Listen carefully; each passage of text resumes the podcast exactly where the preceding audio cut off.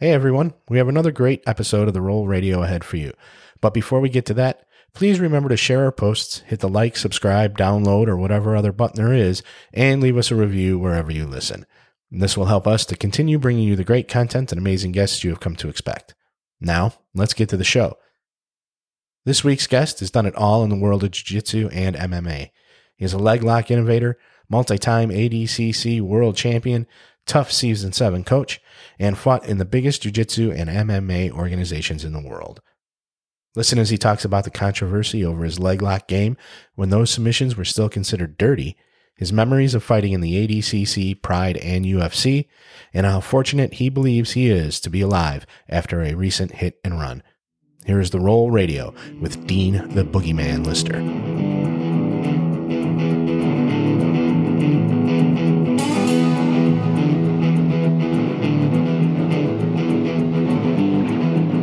Welcome to RŌL Radio.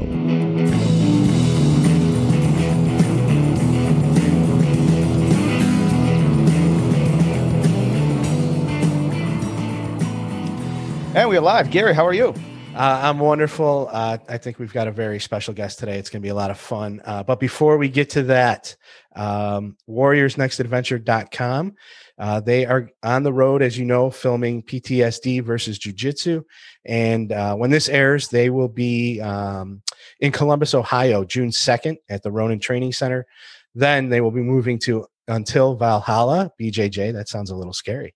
Uh, in Independence, Kentucky submission fighting Daisy Fresh um, in uh, Pettigrew. I'm sorry, submission fighting. And then they are moving uh, to Granite City, Illinois, June 5th, Head Knot HQ. And then someplace I've never heard of, June 6th, called Roll Academy of Jiu Jitsu uh, in Orland Park. Uh, and that's that's the final date of the tour. So if you haven't checked them out, definitely go hit the mats with these guys. Uh, Nick is doing wonderful things with warriorsnextadventure.com, uh, helping vets with PTSD through recreational training and jiu jitsu. And he's filming a documentary along the way. Definitely check these guys out.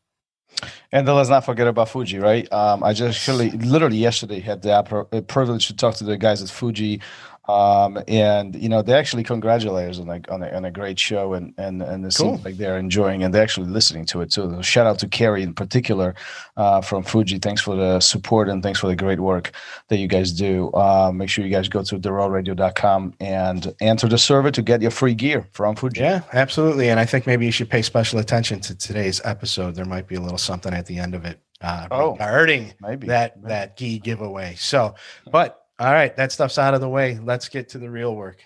All right. The boogeyman is in the house. Dean Lister. How are you, sir? Do you, do you, even go by the nickname anymore, or, or is that kind of faded away over time? no, it's uh, well, still uh, people call me that all the time. It's like uh, old school. It's like 20 years ago, you know. For some mm-hmm. reason, I got the name here. Yeah. How how are things going? You traveling these days quite a bit. Um, now I am. Life is good. Yeah, now it is. Yeah, it was pretty rough the past mm, a month or month or so, but now no, I'm getting getting better fast. Yeah. Why don't yes. if you could tell that story a little bit? I mean, it was less than a month ago. Um, oh.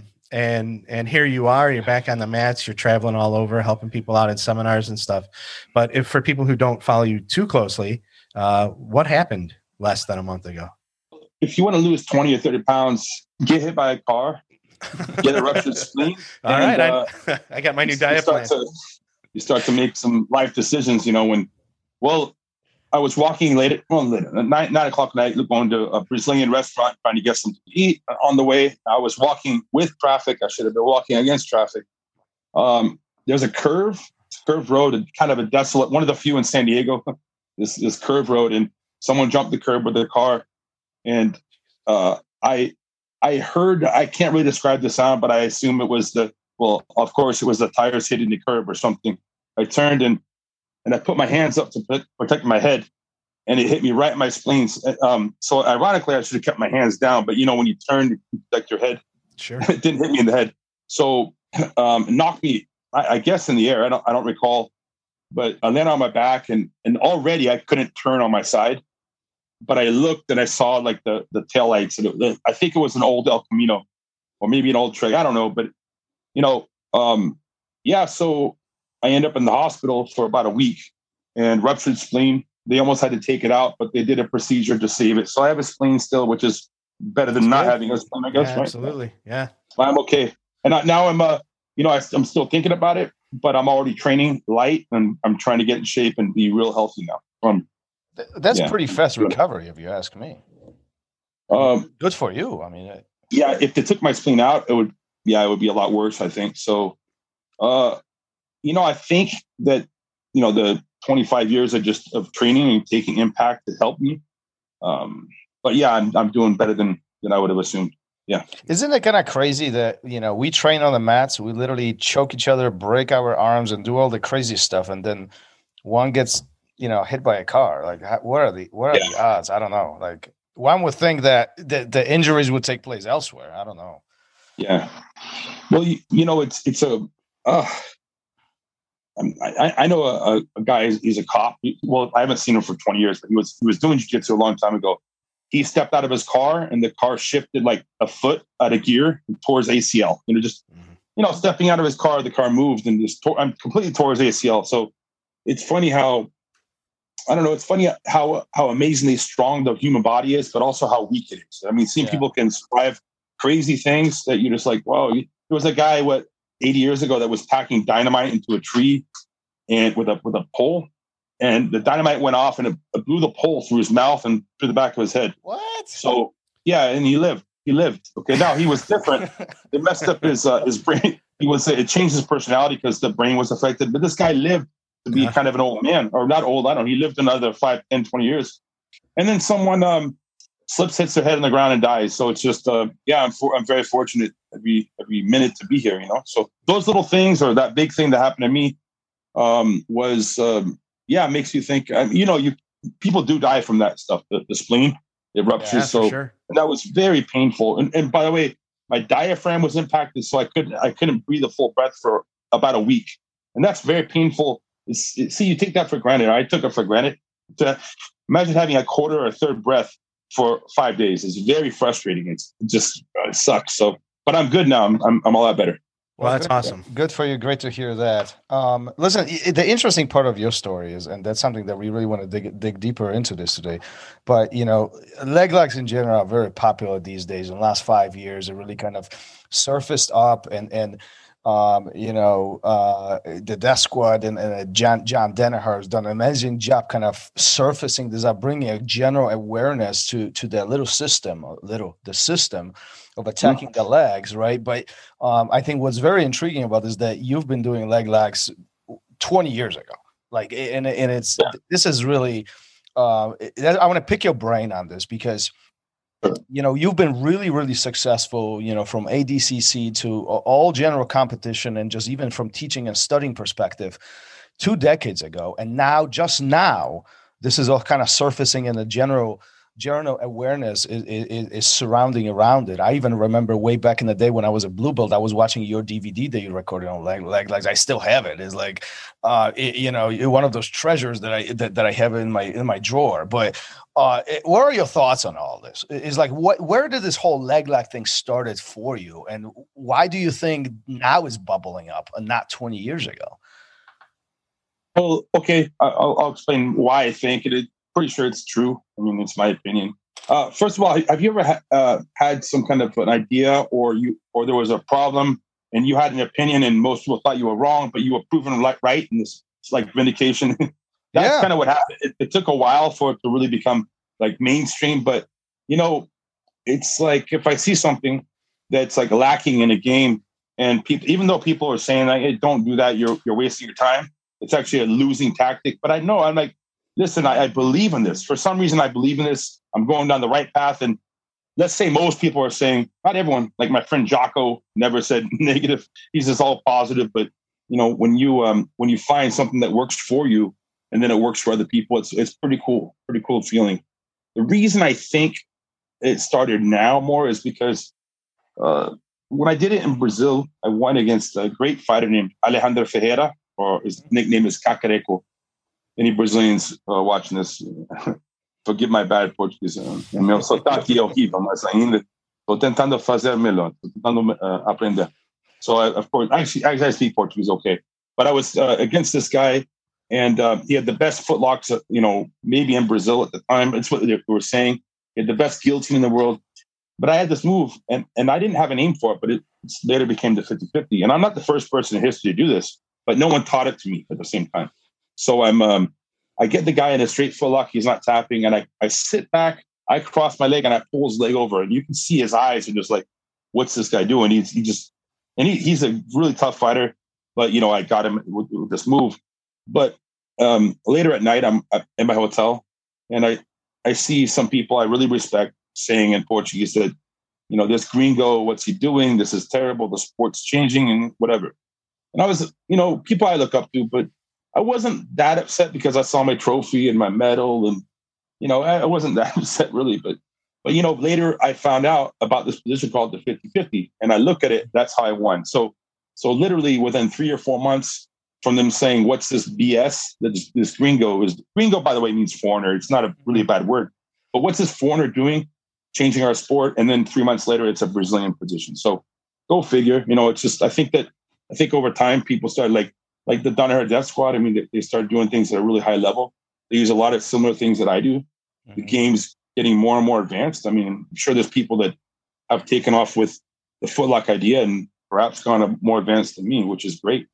So I think that it's just eventually the truth comes out. You know, the truth comes out eventually. And uh, if you have a sore weakness in a grappling style, which would be the legs, the other 50% of the human body, when someone starts to capitalize it, and especially I won Abu Dhabi several times, and I won across generations. So 2003, let's say I was I was ranked number one in the world. I'm not saying I was. I was ranked. Uh, some people would think someone else. Uh, whatever. I was ranked high in the world, and then I got injured, bicep surgery, and I was out. And then um, eight years later, I came back and I mean, I came back and won eight years later. And I, I guess me and Marcelo were the only two to do that ever because that's you know, it's completely new generation, mm-hmm. completely new yeah, people, completely changed. new game. Yeah. Plus so the wear, and, plus the wear and tear on your body. I mean, that that's eight years yeah, later, yeah. right? I mean, so yeah, yeah. significant. A little bit older, a little bit older. So I just think it just eventually the truth comes out. It doesn't always come out soon, and some people uh, give me too much credit, and some people don't give me any credit. Either one's, uh, you know, maybe an exaggeration, but uh, I was saying this in Portuguese um, to someone that was giving me a lot of credit. I was like, well I didn't invent them. I did come up with a few things on my own, a few principles. The idea of if someone has a good guard, because they have a good guard, I can grab their legs first. And when they hide their feet from me, I'll pass, you know. Um, but but let's say like maybe an ambassador of leg locks, because it was never done to where people were winning Abu Dhabi with. No one's no one's done that with leg locks. Matter of fact, up until uh, most most finals in Abu Dhabi were by a, a, one point or an advantage rarely you get a submission. And I won in the finals with submissions with leg locks. So I think people are starting, you know, to see that there's something behind this. It's not it's not a luck thing. Something's going on. So despite how I look, you know, I, I have a little bit of imagination and I can try to something. That's great. Do, do you think do you think that part of this dynamic of leg locks being accepted recently was the rule sets that's surrounding around a lot of those competitions and it's just maybe in the last recent years 10 or 5 5 10 5 uh, 5 or 10 last recent years really is being accepted on a larger scale i mean it wasn't up to just recent that IBJJF accepted, you know, uh, you know, serious leg attacks, right? Up to this point, it yeah. was very dissected, if you will. Do you think that had a lot to do with with the cultural acceptance of the leg locks period in general? Yeah, I think so. But we're in the age where everything's in front of your face. You know, I'm, I mean, people lie to themselves. People lie around. It's a constant human thing. Uh, but but the things are in your face now. So something that happens in Japan, you can see on the internet right now. When I was young, it took months for movies to get around the, the, the world or years. I would be in South America. Uh, uh I lived in Venezuela when I was a kid. And the movies that I already seen two years before, one year before, was were coming out in Venezuela. But now it comes out, you know, the same day or whatever. It depends on the region or whatever. But you know, it's just it, things are just spreading around the world so fast, and people are opening their eyes to what can work. Look at UFC. That's another thing too, because before that it was like who would win, a boxer, a karate guy, or a wrestler. You know, who would win? Big mystery. People talk, talk, talk. Well, now you see they all work. They all work. Of course, I'm partial to jujitsu, but I respect all the martial arts. So if you look at someone just wondering what else works, well, from a grappling point of view, what else works? Well, legs do work, mm-hmm. and um, they're they're very efficient. And, and I did sambo before jiu-jitsu. In, in sambo, they, they like equal in Russia. Now, why not? I don't discriminate with submissions. Uh, in Portuguese, I, I, had a debate with some black belts, and they were saying that the uh, the choke is the king and the arm lock is the queen, the royal family, and the the footlock is like the dirty thief. You know, he's like no class. And I said in Portuguese, I said, well, the dirty thief can do things the king doesn't even know about, and everyone started laughing. You know, the, so there's even a quote of me in Portuguese: "The dirty thief."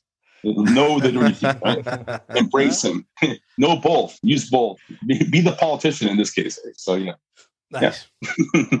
Well, that often creates this controversial kind of situation, right? But but you have you have a point. I mean, 20 years ago, even 15 years ago, everything was getting around the world much slower. You actually had Draculino recently on the show, and and he was talking about when he was competing. In order for him to know who his competitor was, he had to go to the competition and watch them live. Otherwise, he he had no clue. He just showed up and kind of it was there. Today, you can do extensive research about almost anybody right? I yeah. mean, if you have Instagram, you know what your jiu-jitsu looks like. I mean, it's just simple as that, Very right?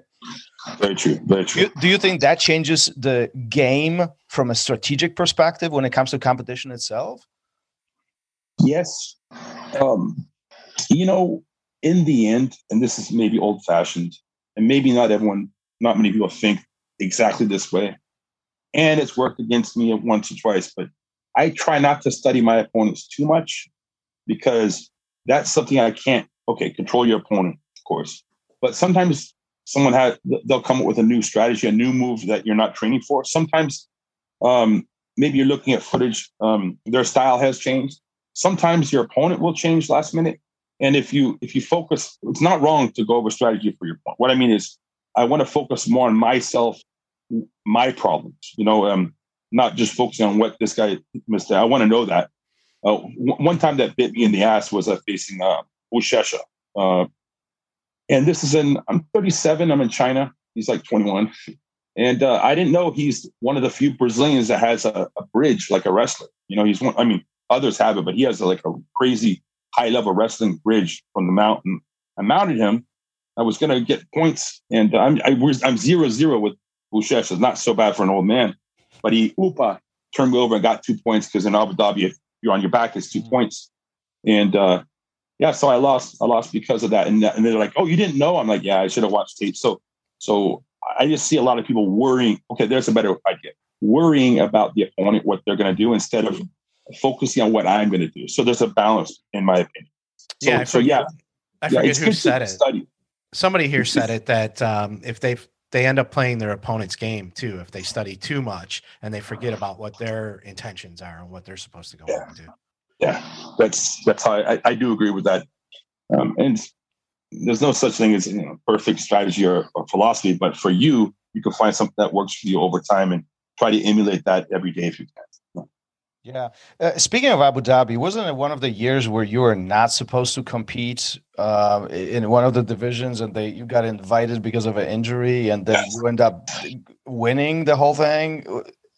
Yeah, that was 2003. Um, so actually, that you're mentioning the most transformative over my, my life day, of, you know, most transformative and positive and best day of my life. And for some reason, you know, Erik Paulson, mm-hmm, right? Mm-hmm. He, he was in the division, and he so I was the fourth or the fifth alternate, which means four or five guys have to get injured or sick or say, I don't want to do it, or which almost never happens. So mm-hmm. Abu Dhabi, the absolute fills up because you can win money and you know, some people need money apparently. So, so actually, yeah, one guy, one guy, uh, Jon Olav Einemo, he won this division. He goes, I don't want to do it. And then uh, another guy, um, Macaco, was he had cuts on his on his. Uh, he had an MMA fight the night before, and then someone got injured, and then also Paulson's like, hey, listen, Dean, you want to do it? He goes, you have a golden aura. I can see it. Like, what? Yeah, I'll do it. And I, I zoned out. So whatever else he said to me, I, I forget, but he gave me a spot and he, he bet money with the Brazilians that I was going to win, and he, he, I guess he won money. so I was, yeah. I was the 16th person though. I was the 16th person. The reason I say it's the most transformative day is because the day before, I mean, I was in great, the best shape of my life. 27 or something, you know, which is a great prime age for fighting sports. And uh, I don't know, I just um, I show up and I'm kind of tired. I don't know why.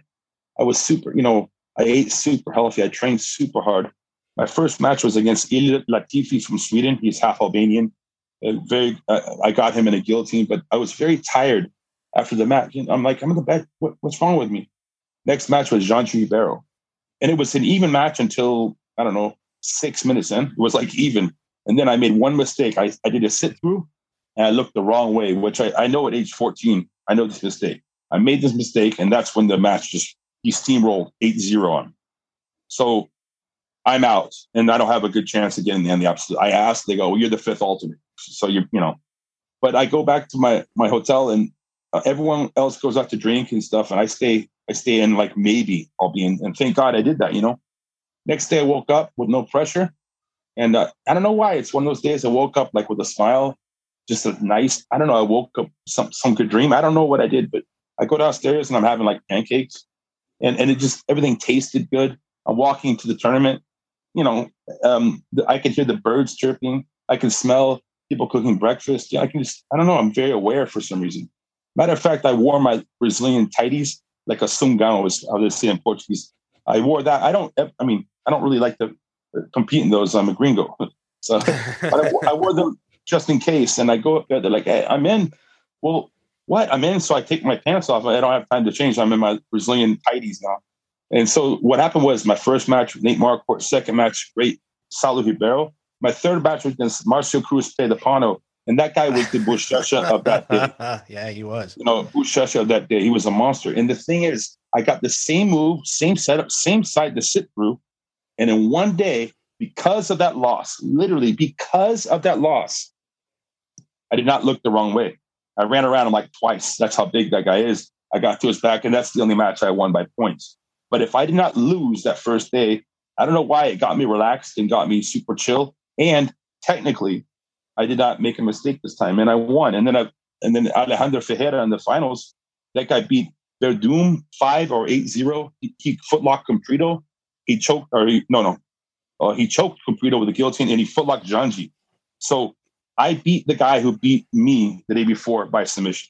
You know, it's just it's. And by the way, it was my day. It was my day. I had my golden aura, so you know, count my lucky charms. You know? That's incredible. Those names that you just dropped, uh, and yours included with those, it's it's unbelievable. Uh, the the guys you went through that day. Do, do you yeah. do you think that luck has something to do with it? Do, do you really believe that it, um, you know th- there is that day where you show up and it's like your day, and another day is just not your day, or do you think this is yeah. the way how we carry ourselves? Do you, what are your yeah. thoughts on this? There's a, there's a mix, yes and no. Luck, I mean, there is blind luck that happens. You know, you throw a punch, the guy blinks his eyes, you land the punch you wouldn't normally have. That does happen, but really, and I think Renzo was saying this: the harder I train, the luckier I get. I like that. but but really think about this: if okay, what did I do that night and that day that I woke up and I was okay? Well, if you can find your good days or where you're getting your zone when you're training, sometimes you walk in the gym, you're like, yeah, you know, you feel on right away. Sometimes you don't. It could be something happened to you. Maybe you're distracted. Maybe who knows? Well, think about what you did, what you ate, who you hang out, who you hung out with, what movie you saw, whatever. And it, the more the, the more you can emulate or imitate those actions will help you to have more lucky days because you're gonna you're getting yourself in the zone. If you can help yourself get in the zone more, that's that's even better than let's say, okay, you got to train hard. Well, I mean, if you can get yourself in the zone and be in good shape, you'll win usually against a guy who's in excellent shape who's not in the zone. Actually, you'll win most of the time. So mental, I mean, that's where it's mental, you know. What did I do? Why am I chilling? Why am I relaxing? Why do I feel good today? Um, luck, yeah, but you can practice getting being lucky. You know what I'm saying? You can practice being in that frame of mind where you believe in yourself, but not too much. you know, you don't you don't believe your own bullshit, but you believe in your ability. There's a fine line. Uh, there's a dichotomy, as Jocko always calls it. My brother yeah. Jocko. There's a double edge, double meaning of things. But yeah, luck. There's always blind luck. You know, uh, they, they call it a puncher's chance. You know, you can always throw a punch and hit someone luckily, but jiu-jitsu is hard to have a puncher's chance. You could have your good day, your bad day, but if you can try to emulate or imitate what you did when you have a good day and replicate that on your competing day, that's going to help you. It took me a while to figure that out, by the way. It took me a while. Do you do you think what was your preparation like going into those those matches tw- tw- 2002 2003 you know? Even 2011 when you you know you you coming back after you know a long break and and you're still performing on the highest level with these hires. I mean like gary said some of the names you're dropping i mean that, that's that's pioneers of what we all do. I mean including yourself. I mean it's how, how what's your preparation you know to get ready for those days. Yeah. It's weird. Like i have a really strong weight lifting background but it's when i was in high school. I was a maniac so i have a lot of um, strength from those days i kept uh, but i don't lift much weights. Uh, i like to do wrestling drills. Okay primarily i start in bad positions which sounds strange because uh, okay when someone's if i have a workout and i'm always in a bad position first of all, my defense gets really good, but I'm doing, let's say, twice the workout of the guy on top. I will get stronger than he will over a year. I will. That's one reason I got really strong on the ground is because I was starting bad positions. You know, I start with someone having me in arm lock and I'm resisting. My arms get strong. You know, I start when triangles, my neck gets strong. Um, you know, I'm also hard to hard to hurt with well, hurt been hurt before, but I've never been knocked out. It's just impact and and a, not abuse, but you just put yourself in bad situations. And you get to where your defense is really solid to where you don't worry about it so much and you can attack all the time. It's a different point of view versus, let's say, offense is more important because if you're attacking all the time, you won't have to defend. But that doesn't happen. You will be attacked. That's a constant thing. So defense is, is uh, offense is the best defense. I prefer defense is the best offense because my defense is solid. I can attack you all the time. I've gotten stronger because I've started in worse situations. I get more confident. I get more relaxed. I and especially for if you're a lower belt, focus on that first, right? So, yeah, that, that that's I don't know. Hopefully that makes sense. So yeah, no, it does. So when you say so when you say you put yourself in the bad situations, you don't even mean like bottom of top control or bottom of a side mount. You actually you're referring to actually inside a submission, like a triangle or or a shoulder lock or arm lock. As I got older, yes, because I had more experience. But I'm saying, let's say, general for you know, watch, uh, watching this, who's like, okay, I want to work my defense. Um, yes, focus on your mount, but focus more on you being mounted. You know what I'm saying? Mm-hmm. So over time, you get in better shape, you get stronger. It's uh, by the way, you'll you'll you'll feel the pain because your ribs are going to be more sore, and most people are going to be they'll be very glad to oblige you. Like, oh, it's be an easier day for me, is what they think, maybe subconsciously. So you're actually being greedy. Jocko is one of the few that he, like he knows that and he'll feel like not guilty. He'll be like, listen, I want, I need to work on bottom too. Average person would love to stay on top. It's an easier day, but uh, I'm actually being selfish by having the harder workout. You know. Well, and I, it, it's what's interesting because I remember way back in the day, like that's essentially what we used to do 20 years ago. It's get on the bottom and get smashed, and and I it, it, I think that's why that's why this general of consensus of you know jujitsu is being uncomfortable or being comfortable in these uncomfortable positions because that drilling of continuously getting smashed was was was pretty pretty standard, pretty daily. What? Well, go ahead. Well, well I, I, like this point of view. Getting smashed on the bottom, yeah, that that's going to happen. I prefer the idea. I want to earn the top position. Mm. That's more positive. See, I want to earn. It. Yeah, no, that's that's night and day. It's the same thing. You're going to get the same pressure, but it's night and day difference versus I'm getting smashed versus I want to earn top position. For sure. For you know, sure. I want to escape. Like matter of fact, when I was in, I've been in submissions and I've been like, wouldn't it be cool if I got out? You know, because I, I, I had Itapano had me in a submission for five minutes, the head and arm, and he couldn't mm-hmm. get me. His arms got tired. Yeah, but it would be cool if I could escape. You know, it's it's not like I'm in trouble. It would be cool if I could escape. And I thought I thought that literally, it, it would be pretty cool. People are cheering, and I could. And the crowd was drowning out, like it's getting silent because he's squeezing me so hard. Wouldn't it be cool? And uh, I did eventually. So the the way you state things to yourself is pretty important. I, I want to earn the top position. I prefer.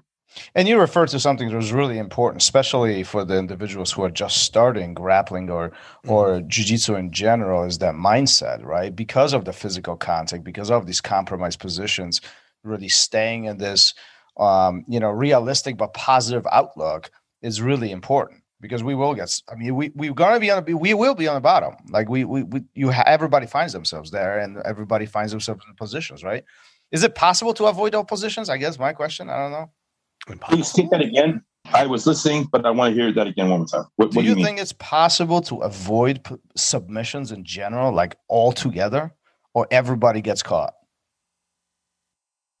Yeah, yeah. Uh, every boxer gets hit, gets put on their butt sometime at It was, point. it was a rhetorical question, but yeah, I, Yeah, I'm just, yeah, yeah, yeah. it's impossible, right? Yeah. it's going to happen, and that's that's why it's a lot of people that they really can't accept that, and it's, it's just not the sport for them. Now you get stronger because you can't lie about that. You know that person got me. Okay, they're stronger than me. Oh, they got lucky. Okay, I closed my eyes. Oh, I looked the wrong. Whatever, whatever excuse you have, that happened. Okay, how can I change the future? Okay, learn a different way, get in better shape, um, relax more, all kinds of things. So it's it's a it's a path to self improvement essentially. And many martial arts are, but especially jiu-jitsu with the problem solving. The problem solving in jiu-jitsu is, in my opinion, along with wrestling and jiu- I mean they're all hard, but the problems, the amount of ways you can tie arms into knots is just it's almost infinite. With the uniform is even more. Um, yeah, you just got to be ready for that change, and, and you have to confront it. So, so yeah, it's hard to avoid. I like to earn my way out of submission. Yeah, I like that. I, I really, I really do. That's a great way to look at things. You uh you, you mentioned the uniform. Uh, how come no gi for you versus gi? And I know you've trained with uh, gi. You're very efficient with gi, but it seems like your your popularity, you know, the the the a lot of the achievement that you have achieved or you know you reached, um, it was in no gi. How come? Well, I'll, I'll make an hour long story into a two minute uh, exp- explanation.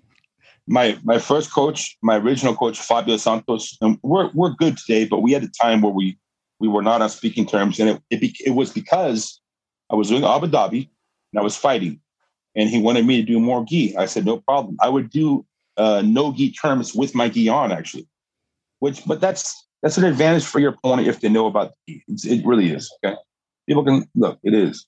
So, so I'm thinking I'm going to go into a fight wearing a look, and I wanted to fight in Pride, and then of course UFC. Eventually, I did fight in Pride. So I'm getting ready to fight potentially in Pride. I'm fighting in King of the Cage. The guys I'm, I'm fighting are not wearing gis. That's all. I was doing gi, but he he really got uh, offended by this. There's a there's a a lot of history about luta livre, which is no gi, and jiu-jitsu, which was gi. There's mm-hmm. even ideas that it was a class struggle. I don't. I'm not. I can't. I know about it, but I don't want to say too much more. I mean, there's all kinds of theories. So there was like like that's how he was raised. Gi is good and no gi is bad. And then it got to a point where he, he didn't want me even training like wrestling takedowns, you know, because there's no gi and I'm hanging on wrestlers. So I'm doing boxing. Why? It's not jujitsu. Oh, you want to do Abu Dhabi? No, no, we have to do the mundials. You know, and so I'm like, well, I want to do this stuff. And we had a big falling out. And now my name was a little bit tarnished at the moment. Not in Brazil, let's say around because Fabio and his friends are very respectable, very respected names. So I'm like, you know what? I'm just going to win Abu Dhabi, or I have to, or let's let's make that my goal. And it worked out for me, okay, which is kind of a crazy goal, you know. But, but yeah, it's a high one. But you know, if if you don't feel welcome, and, and I do now, it's all different now. It's fine. But if you don't feel welcome in an environment, I was I love the gi. I was I had a whole ritual about you know I had three I, at the time I had three gis and I you know it's different nights I'd wear this one and this pants with the I you know whole washing them uh, is, is a big thing in your life you. Well, hopefully you should wash it. You should wash your gis. You should wash your gis. You just are back the days. sensitive topic. Yeah, I know. This is back in the days. Ah, I used every third every third second. hey, listen, we had some people on the show here who were saying way back in the Brazil when there's 110 degrees outside, they just hang them Yeah. the and They hang it up, dry it, and somebody else would wear it later. Like, Oh, you, well, well, yeah, you'd hang them for like the two or three workouts and you walk. That's how they used to do it. If, or if they were clean, but the dirty ones would wait like two weeks. you can smell those. Yeah. I don't know. It's back in those days too. If you had blood on your gi, which is like it's like it fades to like brown. I mean, you could tell that person's been in like he's tough. Some people put fake blood on, you know, but but now you can't. You can't. Yeah, you know. Was that the indicator? Wait a minute. Wait, wait a minute. Somebody put blood on the gi to make No, no, no. to make themselves look tougher. No, no. What I'm saying is, okay, when I play football, do you know where the stick mark is on your helmet? Yeah, if you hit yeah. helmet helmet, you have these blue marks or whatever. It depends on what color your helmet. So Yeah. you can look at like the other team and be like, oh, that guy hits hard. And usually you're right, but some people get their helmet, they go to a wall and they just and they, they get fake ones. You know. So so so I've reminds heard. me. Yeah, it reminds me of the video. Thomas has shared it with me. I'm sure other people have seen it, where the guys are taking the two water bottles and they're smashing the one Yeah. guy's ear with the water bottle to give him cauliflower ear. Like that's Yeah. I, I I don't believe it. Yeah. The, the, the rumor is that some people would get fake because back then, you know, you get blood in your gi and well, now it's it's dirty, but back then it, you'd wash it and it was a stain in the you- from the, your nose or your ear or your eye, or there'd be freak cuts. And over a year, you'd have certain blood stains on your gi. Well, that was kind of like a badge of honor back in the day. So that, that guy's tough, you know. Yeah, but some people, the rumor is that that some people would get like they'd make those stains somehow. Maybe it wasn't their own blood. So that's the rumor. Now you can't compete with a dirty gi. So the hard days. Um, it's it's hard today, but I'm saying now it's a little bit cleaner. It's it's nice. It's good today. You know. nice. yeah. That's good, good. good. That's good. Nice. Yeah, clean gis are good. Um, it, it, it- so I, I'm really, it's, I'm still interested to to figure out. What drew you to the no gi? You you mentioned that the, there were some things that happened, you know, that made you select it. But what originally drew you to the no uniform fighting? Um, was that you know kind of originating from a sambo grappling or or just um, you know wrestling? Well, I always thought gi was cool, even for self defense. You, might have a jacket on, but but you know, I was running to. I wanted to be in the UFC, or actually Pride at the time. And the thing is, uh, my most of my opponents are not wearing a gi. Mhm. That's the thing. And most of my opponents are not wearing boxing gloves. They're wearing small gloves. And also, that was right when time when people were even fighting bare knuckle right before me. I mean, that was even like optional. Some things you could actually be bare knuckle. Back, I'm talking in late 90s. So, so like, why, why would I? I'm not wasting my time, but for the event, let's say, I don't know what's a good example. Let's say, okay, I, I want to do the, um, I want to run a marathon. Oh, okay.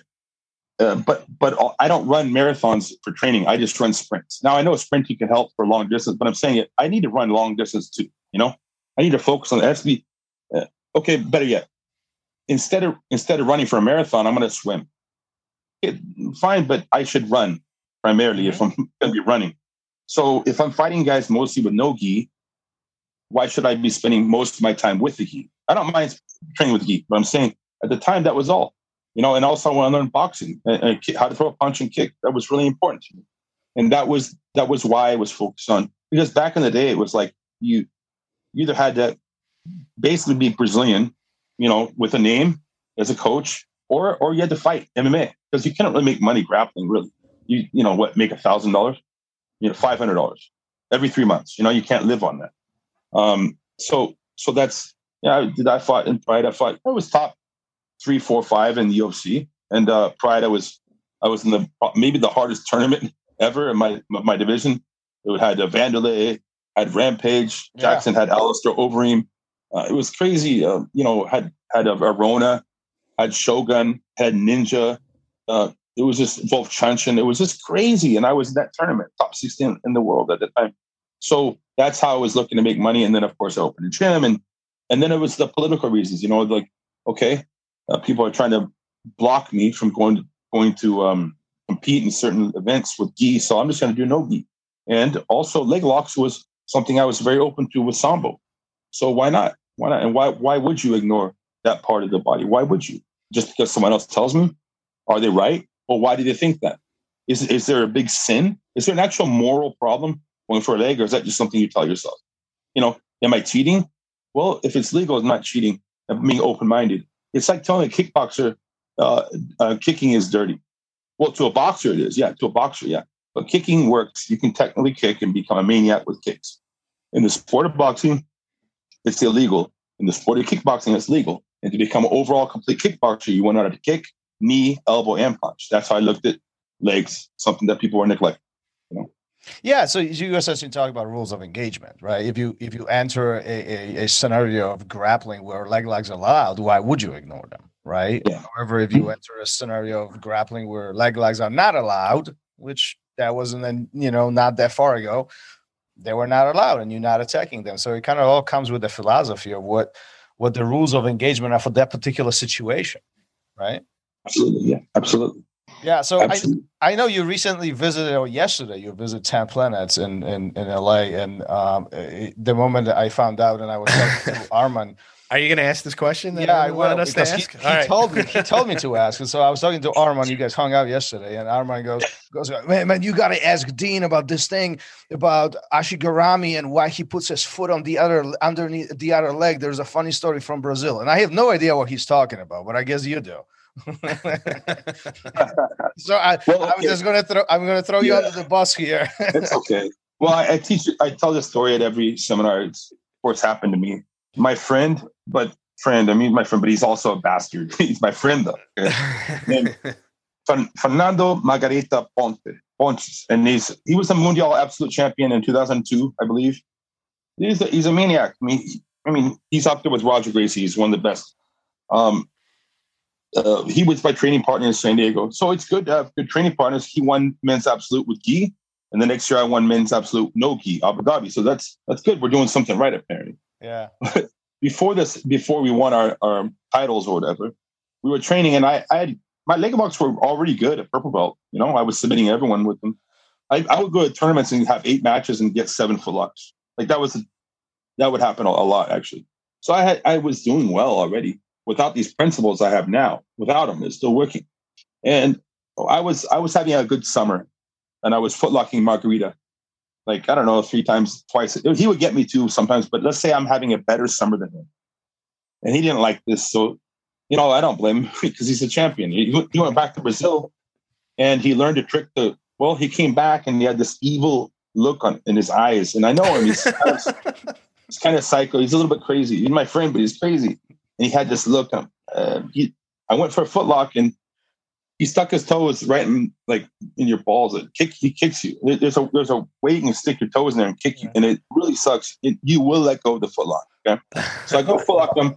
He kicks me right there. I'm like ah, I'm, I'm hurting. Does it two more times, and I'm really angry. And I go to get my. I was going to put my gloves on. I was going to punch him, and my my gloves.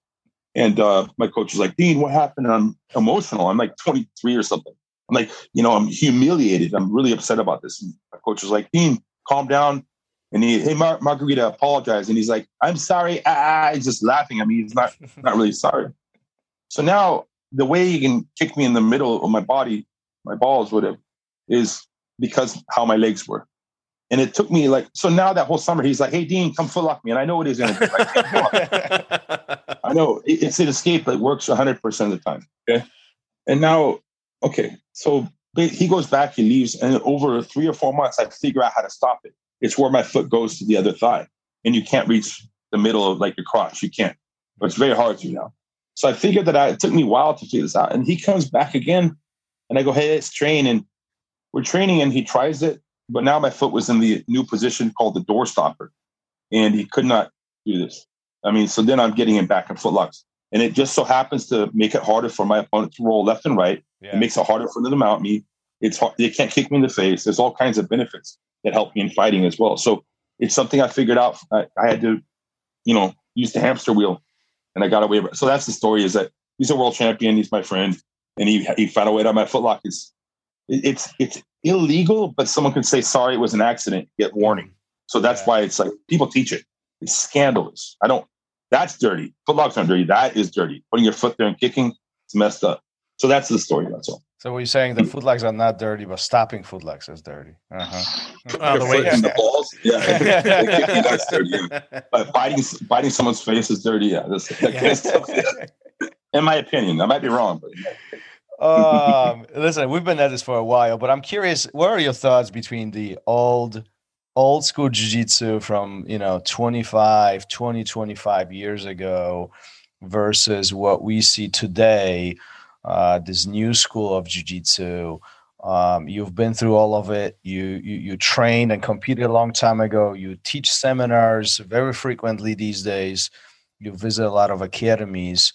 Differences is it better now? Has it improved? It was it better before? What's your preference? What are your thoughts on all this? Jiu-jitsu is evolving. There's no question about it yeah it's better now and also the athletes are we have better athletes today it just in general look okay boxing from the 20s looked way different than boxing in the in the 80s. Mm-hmm. And the 80s looked way different than well, let's say it was more from the 20s to 80s. But look, the, the way Mike, Mike Tyson and Hearns and Hagler and those guys fought, absolutely incredibly technical. But the way that Floyd Mayweather moves is a little more, you know, it's just over time things sharpen up. Now, there's been groundbreakers. Okay, look at American football. Look at look at soccer or football, whatever, from from 80 years ago. Same sport, but done a little bit differently. Um, look at look at fighter aircraft in the military 80, 50 years ago versus now. So technique and technology are kind of similar. Tech, whatever, whatever that means in Greek, I don't know. But there's something about that. It develops over time. Technique and technology. Um, so I think that I think that the athletes of my time had it a little harder, like it was just tougher. Today, the athletes are stronger, and the competition is higher, so it's tough. But I mean, like you know, you'd have blood on your gi.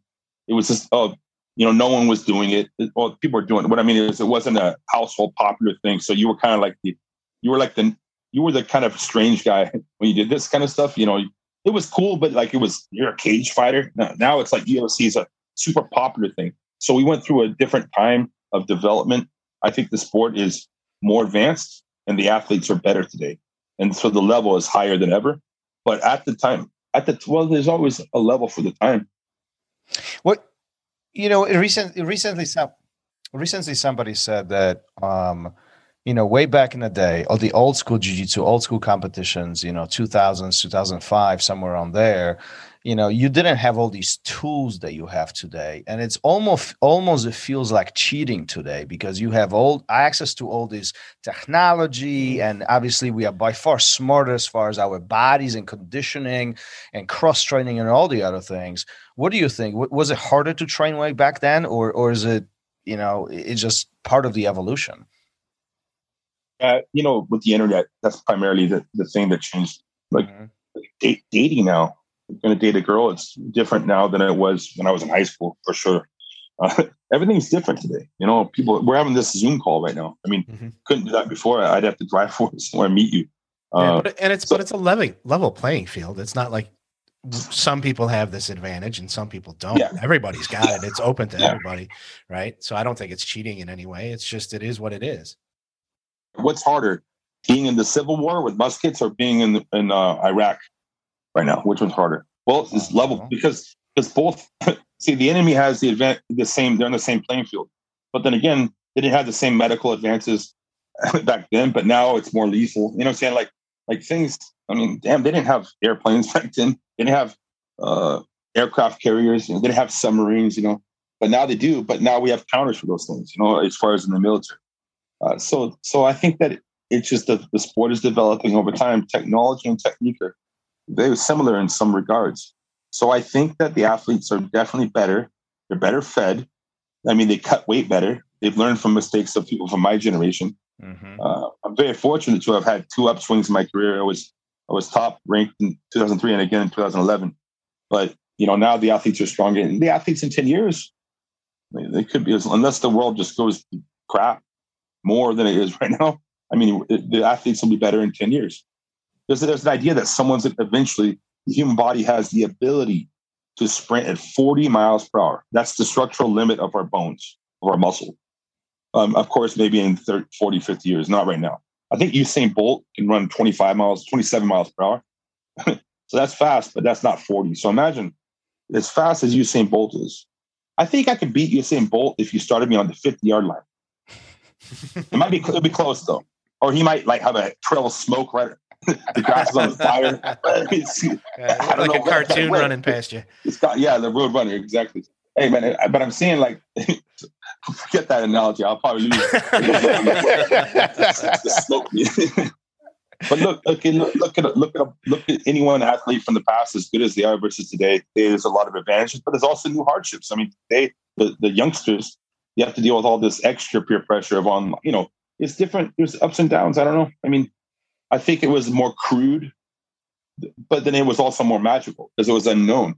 Pride was I can't I can't even describe how pride, when I walked out in front of 100,000 people watching me. It's different than TV. I've been in millions of people have seen me fight, but let's say on TV, that's TV. I'm talking in a stadium in Japan. It's just the energy. It's it's a I can't describe. It's electric. It's something that I can't really describe it unless you have lived it. It's just absolutely insane, and and, and that's like a cartoon, like a dream. Uh, UFC was super high level. I had a great time in UFC, but it wasn't as dreamy like a fantasy. It was just a little more clinical. So I, am glad you brought this up because I actually wanted to ask you. Um, you, you you are one of those um, you know handful that had the privilege to to experience Pride before uh, it was no more and you know i like I, for me pride was something to watch it was it, it, it was a place where you know these fighters were competing in not only in the highest level but also rules were adjusted so it was more entertaining it was more raw if you will um, but at the same time, the, the, from the spectator perspective, those places were huge. I mean, hundreds. I mean, th- these arenas were, you know, humongous. What, what what did it feel like the you know the first time when you when you when you got to pride you're about to go in there you know what's going through your mind? Like you know walk us through some of this. How old are you both? By the way can i ask? How Say old? again? How old are both of you? I'm, i just turned 50 42 okay. Okay i'm 45 yeah. Do you remember when you were young and things were more magical? Like you know yeah. like like you could like like oh you know going to that country it's kind of like not scary but like it's new. Uh, oh you know um, going to that other neighborhood go, going here new experiences was more magical. Well it was like that times 10 for me. And now i'm older it's like i know more about the world it's not as magical but i'm glad i know things because it's, it's helpful to know to know more than you don't know. But it just my, that was a time in my, my life where it was just everything was new. I mean I, I you know that feeling when you're younger but it was combined with this i mean all the legends around me just the aura that people had around them just being in people's you know area you know it rubs off on you in a positive way. So and then of course you learn about human nature. You, you get some bad people around you. You get people that are you know you, when you get let's say more known you get all kinds of people that you know you wish you wish you, you probably shouldn't have around you. But overall it was like the transformative time in my life. Um, i don't know I was in better shape. I was better looking. You know, this is, this is did you did you feel like you belonged, or were you like, "What the hell am I doing here?" Like, well, both I mean? because because there's some nostalgia. Like both. I mean, I know I was a world champion, uh, but but guys, like before I fought in Pride, I was watching Cro Cop. You know, I was watching Fedor. You know, mm-hmm. Fedor is super cool. I, I met. I was training in Croatia with Cro Cop. I speak a little Croatian. It's, it's bad, but I was living there, and so just all these new places, it, it, it just really expands. Maybe that's my problem. I've been around the world and seen so many things that that what else what else is next? You know, uh, that, that was you know how it is to get soccer kicked in the head. It's not really fun, but I'm glad that I understand how that feels now. you know, so, you can so, keep uh, Yeah, yeah. That's not. I don't want to share that with too many people. But, it's very hard to describe because it's like a dream. It's like um, it's just something. It's like it's almost like a. It's very clear in my head, but it's like hazy, like a cloud too. Like it's. I could I could be in those moments still to this day. You know. do, you, do you do you wish the pride was still here right now, in addition to UFC? Yeah, of course, of course. Um, because it was a different you know, game. I mean, that, yeah, you, you, yeah, we we talking about black and white, right? I mean, just from even rule says the way how it was presented, the amount of people, the names were there, even culture wise was very, very yeah. different to what UFC was. Yeah, absolutely. You know, in, in Brazil, I mean, I have so many Brazilian friends, but even they'll admit the Brazilian crowds look at what, when the Brazilian soccer team or football team lost to Germany. I mean, they were so, okay. Basically, in Brazil, they'll they'll throw things at you if they don't like. They'll throw water balls at you. They'll throw shoes. They'll throw things at you. USA, they'll talk smack. They'll boo you. But still, they'll boo you, but they'll throw things at you. Japan, they won't boo you, even if they don't like you. And I guess if you did something really disrespectful, like when Heath Herring knocked that guy out, they were people were very angry at him in Japan. You know. By the way, the, the guy did kiss him unconsensually, so you know maybe the guy deserved it. but but I'm saying that you know you have to do something.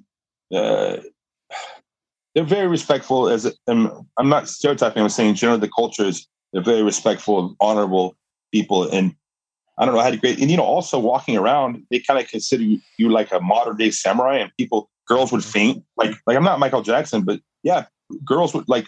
One time, uh, I, I won my fight against Shoji Akira with the triangle choke. He went to sleep. It was a, a good victory.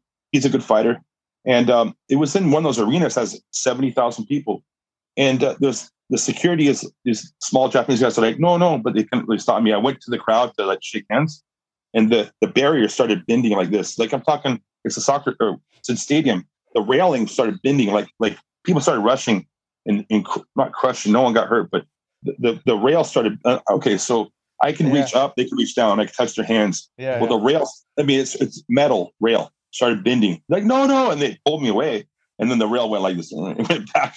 So started yeah, I mean, what if that fell and like 40 people? I mean, people rushed down. I've had girls faint.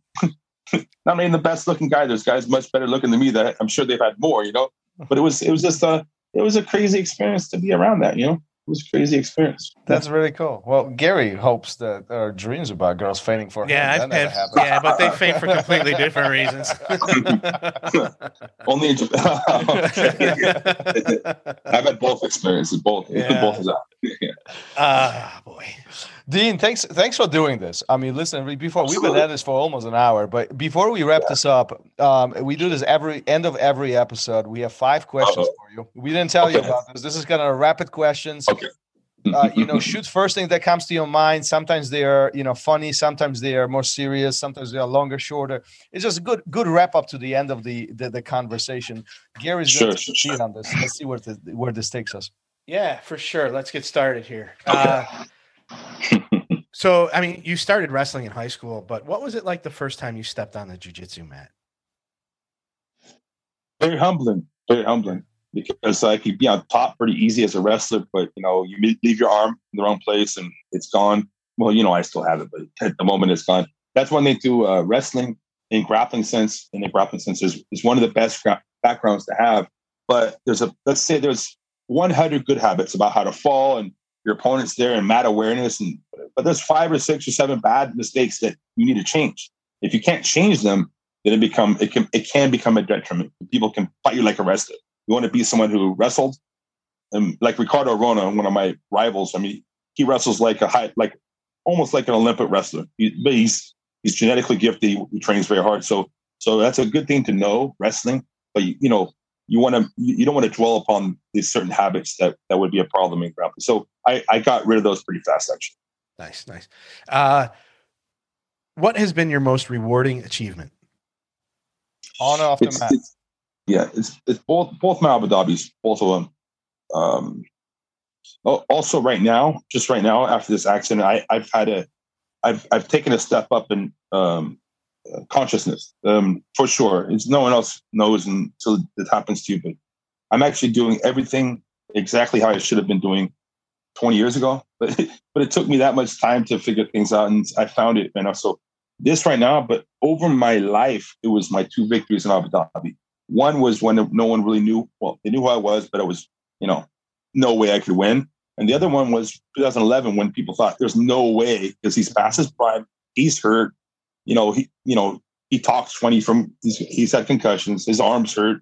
There's no and then I won, and that, that was probably I don't know those two days. Just just that yeah all the all the years of training and it worked out. So Yeah. those two days for sure. Like proving that you you you, you belonged, and Yeah. then proving Yeah. that you know they're not what you said you you were. I think that's pretty amazing.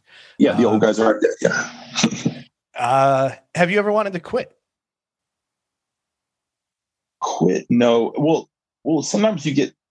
I would say I would describe it as you you get sick of it, like in one night. But I wake up the next morning, I want to train. So, you know, it, it could be that way with a with a girlfriend. like ah, but you're like, hey, if you, if you love if you love the girl, you know, you get past certain rocky moments. You know, it's a uh, you can have a friend, you can have a real good bro that you get really upset at, but it is your bro. He is your bro. You know. Um, now, now I've had jobs I've quit because I really didn't want to be a part of these these environments or something. But jujitsu is is my true love of my life, and if I've gotten frustrated with it, it's been overnight. Me, let's see, yeah, overnight. I've never had oh like I'm gonna in two weeks later I feel better. Literally overnight, overnight. So Nice. so I'd say I've gotten frustrated with it, but I love it. So I'm back. Do you, do you do you envision yourself, you know, 60, 70, 80 years old and still on the mat? If I live that long, absolutely yes. oh, I will I, be. mean, that's fair. yeah. I, I, I feel, no, I will be unless I, I don't make it that long. Um, uh, you, you know, I've seen my dad was a, a Mustang in the Marine Corps, so that's an enlisted person who becomes an officer, a very respectable thing. He retired as a lieutenant colonel. Because of that, I grew up. I had ad, my dad had friends who were admirals and colonels and stuff like that. And a lot of them, so I'm talking like four people I'm talking off the top of my head, old guys that retired at age whatever, 50s, whatever. And then uh, three years later, they die. They almost all die because their their whole meaning of life is kind of taken away from them, or, or they stopped it, and, and they have a nice retirement. They're all they're all set, and they you know they're not actively using their mind, and they die. It just happens to, to human beings. So I think I'm fortunate to be in a situation where my passion is what I do with my life. And but people who find their career and they don't replace that with something they love, usually they don't last that long. But in my case, I'll never get sick of jujitsu. I don't think so. so I'll be doing that forever, yeah, until I can't. Awesome, awesome. Um, you touched a little bit earlier about when you, uh, you know, when you left one one master to another. Um, so I know there's a long history here, but describe your feelings when you received your black belt. It was great. Um, I I won Abu Dhabi as a brown belt, and so actually, I was I was very proud because there's political reasons why I wasn't a black belt. That's just true. That's just the truth. You know, I won Abu Dhabi. I beat I beat some. I mean, guys I look up to even today. You know, rivals, but also I I like them all. Um, you know, and so I felt like it was being used as a political reason. So it was it was really cool to get black belt, but that was not. It was really awesome, and and my friend gave it to me. He's a definite rep, reputable black belt. It was not uh, my my professor. That caused some political problems in itself. But really, um, after being a brown belt for a couple years, and I, I, know there's political reasons why I was not a black belt. Absolutely. I mean, I'm the men's absolute world champion. I'm a brown, you know, fine. A brown belt is a junior black belt. It's fine. But I just started seeing that some people use belts as uh, political tools, and so that's the only thing that didn't ruin it for me because I can still I can still think of myself as a white belt if I want, and that's a good way to go in life to try to um, not like let's say in jiu-jitsu to keep learning, be open minded. I can still learn from a blue belt sometimes, every once in a while. You know, maybe they can learn more from me because I've been around longer. I'm older, but um, yeah, uh, I'm I'm all about belts, but they're not. They don't have the same significance uh, you, to me. Matter of fact, do you think they're important? They're they're a sign of seniority and respect. Yes, they they are important. But if you're if you are trying to achieve that rank just to have the belt, you know, it's, it's funny. A lot of guys, Jocko, my bro, he's a you know career Navy SEAL. If, if, if you go to like, I want to get that that that shiny the, the trident, which is their their symbol. If you if, mm-hmm. if that's what you're going for to get to get the symbol, you don't actually want to be in the mud with, you know, in the in the freezing water. You, you'll quit. You know. So if, if you're looking for a belt, that's why some people quit at blue belt. Just quit. Oh, I got my blue belt. Mm-hmm. You know, because they got their first rung on the ladder. They're like, you know, maybe I won't get higher, and they quit. It's, it's just a it's a thing. Um, it, it's weird because I never I never when I was a blue or purple, I never would have envisioned this, but it's not that important. In, in wrestling, there's no belts. You know, uh, it's a respect thing. It's a seniority thing. It's awesome. And there's sometimes someone has a higher belt that's not as good as you, and you got to respect their maybe they've been around longer. Maybe who knows why they have the belt. Some people from different schools have different uh, criteria. Maybe they get it easier, but I can't think about that kind of stuff. Once again, that's focusing on someone else, and I got to focus on myself. You know what what I, I need to overcome to become better. You know, so the belt's a cool seniority and it's a good ranking, absolutely. But if it's when it's used in political re, um, ways, eh, that that kind of like changed my mind about it. So that hope that makes sense because belts yeah, are awesome. No, absolutely. I'm, I'm, very I'm very proud to be a black belt.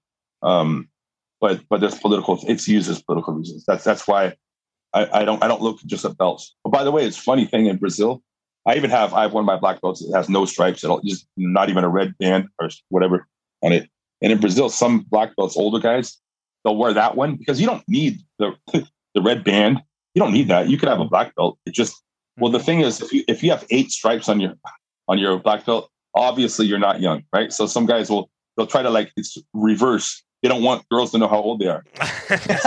so, so, so, they can take 10 years off. Hey, I'm not, I'm 42, you know, they, you know, they can make a line out. Yeah. So that's a joke. I'm, yeah. So it's, it's the opposite. You don't think like, oh, I want a brag. I'm a brown belt, but I'm a purple, right? You want to get the brown belt, but it hit that status. But some guys are like, I want to look younger. You know, it's kind of funny how things change over life.